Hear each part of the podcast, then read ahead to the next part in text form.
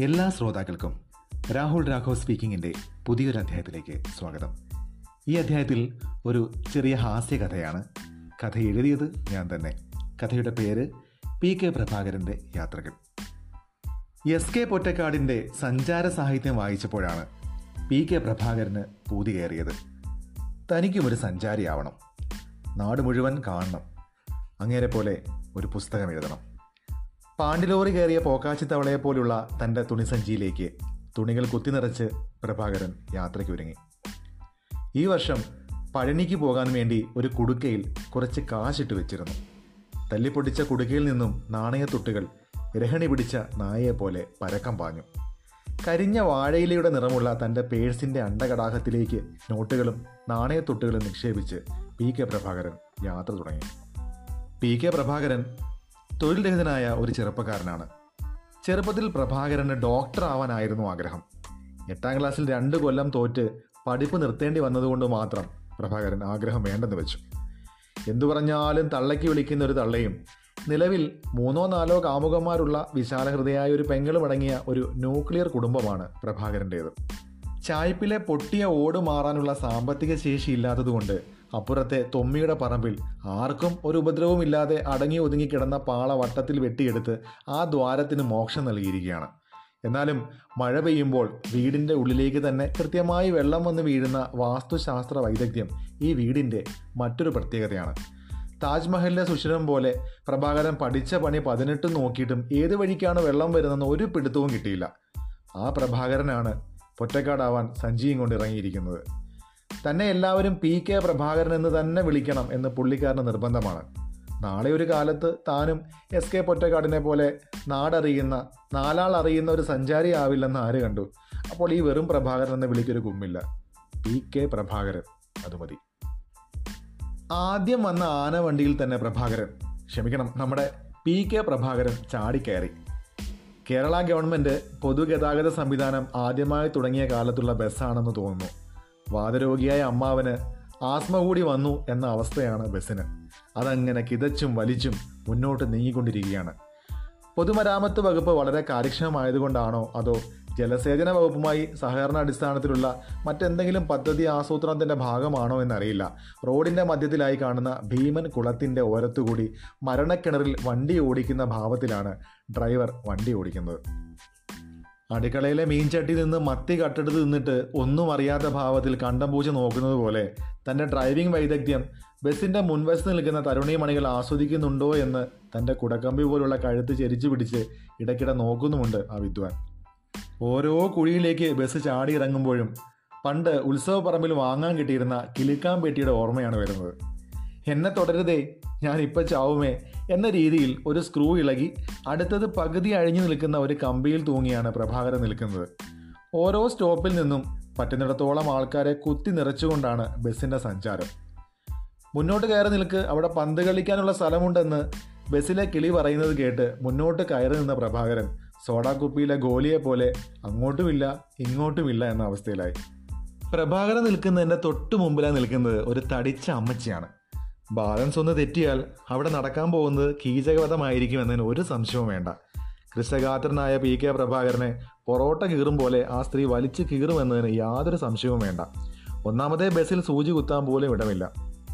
കയറിയവരാവട്ടെ government ഹോസ്പിറ്റലിൽ മുട്ടയും പാലും കിട്ടുമെന്ന് കരുതി അട്ടിപ്പേറ് കിടക്കുന്നത് പോലെ ബസ്സിൽ നിന്ന് ഇറങ്ങുന്നുമില്ല അതിന്റെ ഇടയിലേക്ക് ഇന്ത്യ പാകിസ്ഥാൻ അതിർത്തി നുഴഞ്ഞു കയറുന്നതിലെ വിദഗ്ധമായി ചില പള്ളിക്കൂട പിള്ളേർ നുഴഞ്ഞു കയറുന്നു.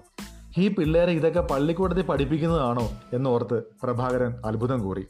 ഒന്നാമതേ ദുർബല പോരാതന ഗർഭിണിയും എന്ന അവസ്ഥയിൽ ബസ് ഒരു വിധത്തിൽ പട്ടണത്തിലെത്തി. പട്ടണത്തിലെത്തിയതും കാറ്റടിച്ചു വിട്ട ബലൂണ് പോലെ ബസ്സിന്റെ ഉൾവശം കാലിയായി. പ്രഭാകരന് രണ്ടാം തവണയാണ് പട്ടണത്തിലെത്തുന്നത്. പ്രഭാകരന് പണ്ട് കൂട്ടാൻ തെറ്റിയ കുഞ്ഞാട്ടിനെ പോലെ മുൻനിരയിൽ ഒരു പല്ലുണ്ടായിരുന്നു. അത് പറിച്ചു കളയാനാണ് ആദ്യമായി പ്രഭാകരൻ പട്ടണത്തിലെത്തിയത്. അതിനുശേഷം വീണ്ടും ഒരു യാത്ര അതിപ്പോഴാണ്. പട്ടണത്തിലെ ഓരോ കാഴ്ചയും പ്രഭാകരന് പുതുമയായിരുന്നു. ബസ് സ്റ്റാൻഡിന് നേരെ മുൻവശത്തായിട്ടാണ് റെയിൽവേ സ്റ്റേഷൻ. അവിടെ റെയിൽവേ സ്റ്റേഷന് മുകളിലായി കാണുന്ന കൂറ്റൻ ഘടികാരത്തിന് മുമ്പിൽ പ്രഭാകരൻ പുന്നല്ല് കണ്ട ചുണ്ടനെലിയെ പോലെ അന്തിച്ചു നിന്നു. പ്രഭാകരന്റെ കയ്യിൽ പരമ്പര പരമ്പരയായി കൈമാറ്റം ചെയ്ത് കിട്ടിയ ഒരു വാച്ചുണ്ട്. അതാണെങ്കിൽ ദിവസം രണ്ട് തവണ കീ കൊടുത്തില്ലെങ്കിൽ അന്ത്യശ്വാസം വലിക്കും. ഇത്രയും വലിയ വാച്ചിന് കീ കൊടുക്കുന്നത് എത്രയും വലിയ ഭീമനായിരിക്കും എന്നോർത്തിട്ടാണ് പ്രഭാകരൻ അന്തിച്ചു നിന്നത്. പ്രഭാകരന്റെ വയർ തിത്തയ്യോ പാടാൻ തുടങ്ങിയപ്പോൾ ബസ് സ്റ്റാൻഡിന്റെ അടുത്ത് തന്നെയുള്ള കുത്തബ് മിനാർ പോലെയുള്ള ഇന്ത്യൻ കോഫി ഹൗസിലേക്ക് പ്രഭാകരൻ കയറി. സർവേക്കല്ലിൽ കാക്ക കാഷ്ടിച്ചതുപോലെ മൊട്ടത്തലയിൽ ചന്ദനം തേച്ച ഒരു പട്ടരാണ് ക്യാഷ് കൗണ്ടറിൽ ഉണ്ടായിരുന്നത്. അന്തിച്ചു നിന്ന പ്രഭാകരനെ പട്ടരൊന്ന് ഒഴിഞ്ഞു നോക്കി. താൻ അറിയാതെ വന്നു കയറിയത് വല്ല രാജകൊട്ടാരത്തിലുമാണോ എന്ന് പ്രഭാകരൻ ഒരു നിമിഷം ചിന്തിച്ചുപോയി. എവിടെ നോക്കിയാലും തലപ്പാവ് വെച്ച മഹാരാജാക്കന്മാർ. ഒരു രാജാവ് കാപ്പിയും കൊണ്ടുവരുന്നു. മറ്റൊരു രാജാവ് മസാല ദോശയുമായി വരുന്നു. വേറൊരു രാജാവ് മേശ തുടയ്ക്കുന്നു. പ്രഭാകരൻ ആകെ കൺഫ്യൂഷനായി രണ്ടും കൽപ്പിച്ച് പ്രഭാകരൻ ഉറക്കെ വിളിച്ചു പറഞ്ഞു രാജാവേ ഒരു മസാല ദോശ. ഇന്ത്യൻ കോഫി ഹൗസിൽ കൂട്ടച്ചിരി ഉയർന്നു. പ്രഭാകരനും ആ ചിരിയിൽ പങ്കുചേർന്നു. പക്ഷേ ആളുകൾ എന്തിനാണ് ചിരിച്ചതെന്ന് മാത്രം പ്രഭാകരന് മനസ്സിലായില്ല. ഒരുപക്ഷെ ഇവിടെ ഇങ്ങനെ ഒരു ആചാരം ഉണ്ടായിരിക്കും.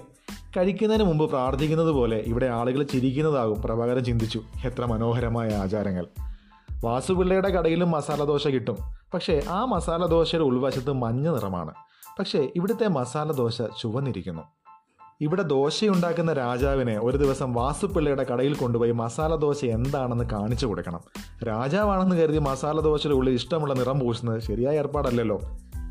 പ്രഭാകരന് മുമ്പിൽ എതിർവശത്തായി ഒരു ചെറിയ കുടുംബമാണ് ഭക്ഷണം കഴിക്കാൻ ഉണ്ടായിരുന്നത് ആ കൂട്ടത്തിലെ കുരുത്തം കെട്ട ഒരു ചെറിയ ചെക്കൻ പ്രഭാകരന്റെ പാത്രത്തിലേക്ക് തന്നെ നോക്കി വെള്ളമിറക്കിക്കൊണ്ടിരിക്കുന്നത് പ്രഭാകരൻ അത്ര പിടിച്ചില്ല. പ്രഭാകരന് നല്ല പേടി തോന്നി.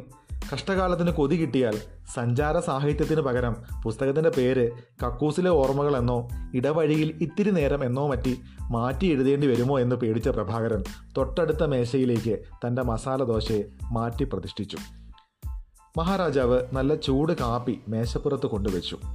അവിടെയും പ്രഭാകരന് നല്ല ദേഷ്യം തോന്നി. കാശ് കൊടുത്ത് കടിക്കുന്ന പട്ടിയെ വാങ്ങിയ അവസ്ഥയിലായി പ്രഭാകരൻ.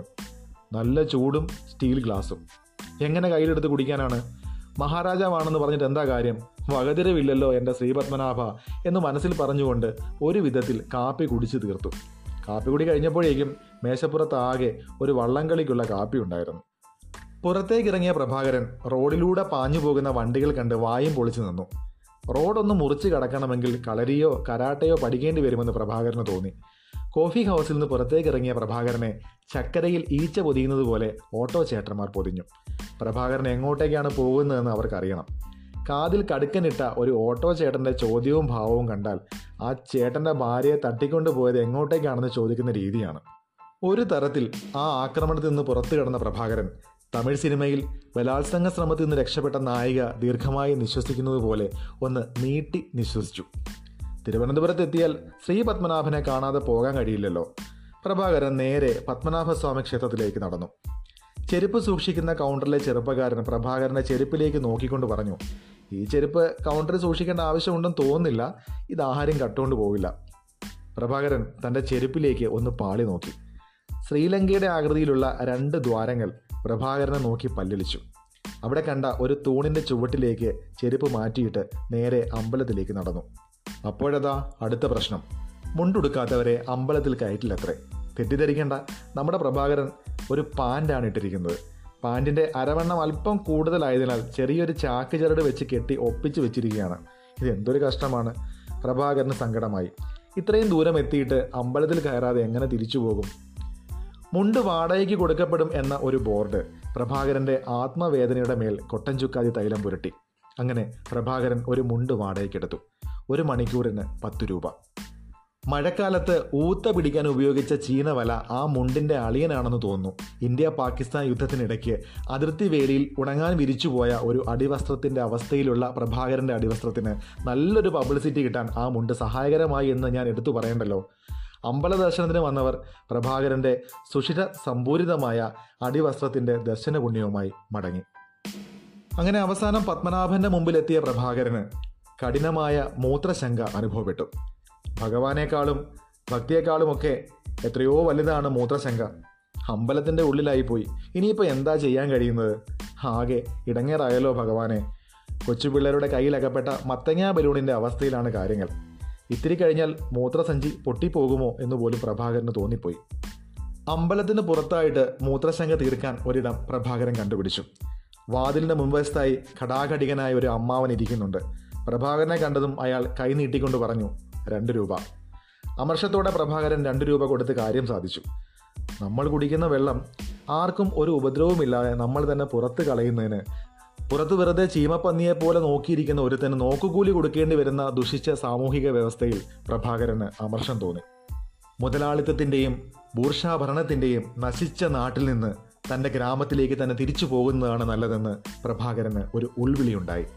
സഞ്ചാരവും സാഹിത്യവും ഒന്നുമല്ല അമ്മയുണ്ടാക്കിയ കഞ്ഞിയും ഉണക്കമീൻ ചുട്ടതുമാണ് സ്വർഗമെന്ന് പ്രഭാകരൻ മനസ്സിലാക്കി. അങ്ങനെ നമ്മുടെ പി കെ പ്രഭാകരൻ നാട്ടിലേക്ക് വണ്ടി കയറി. നിങ്ങളിപ്പോൾ കേട്ടത് പി കെ പ്രഭാകരന്റെ യാത്രകളെന്ന ചെറുകഥ. Stay tune have a great day this is Rahul Raghav signing out